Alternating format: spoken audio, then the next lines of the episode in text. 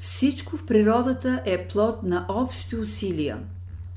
Учителя обзорна книга Човек е клетка в космичния организъм и неговото отношение към последния е подобно на отношението на клетката към тялото, на което принадлежи.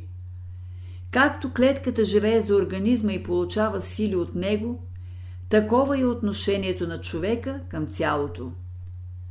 Дейността на всеки орган в растението е плод на подкрепата, съдействието на целия организъм.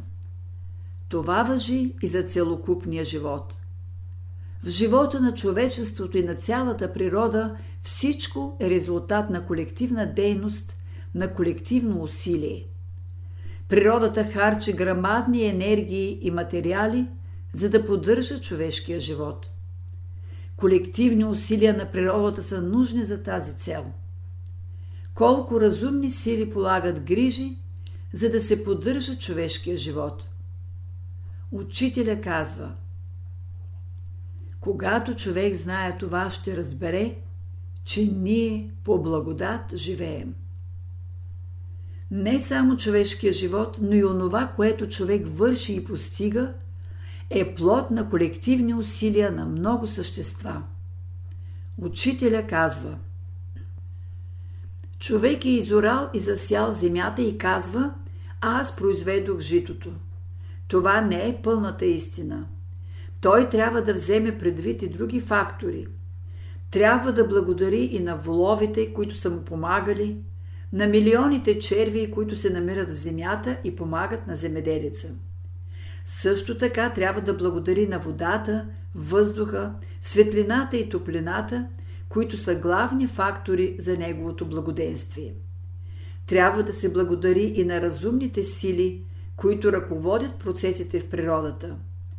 Какъв дял от цялата работа се пада на човека? Гениалността е колективно усилие на много същества, които са завършили земното си развитие. И доброто не е усилие само на нашата душа, а е колективно усилие. То е резултат на цялото небе. Смисълта си ти даваш ход на мъдростта на цялото. Цялото живее за човека и човек трябва да живее за цялото. Учителя казва Докато действаме в съгласие за законите на природата, ще имаме резултат. Едничкото нещо, от което се нуждаем, то е да действаме в съгласие с тях. Понеже всичко в природата е плод на колективни усилия, затова личният живот не е в съгласие с природните закони а живота на цялото е в съгласие с тях, понеже е в съгласие с закона на единството. Човек е влязал в дисхармония с целокупния живот, когато е изгубил съзнание за единството на живота. Това е станало при развитието на индивидуалното съзнание. Каквото и да прави човек, трябва да бъде в хармония с цялото. Учителя казва – никой не живее за себе си. Ще любиш и ще те любят. Ще мислиш за другите и другите ще мислят за теб. Ще лекуваш и ще те лекуват. Ще оправяш и теб ще оправят.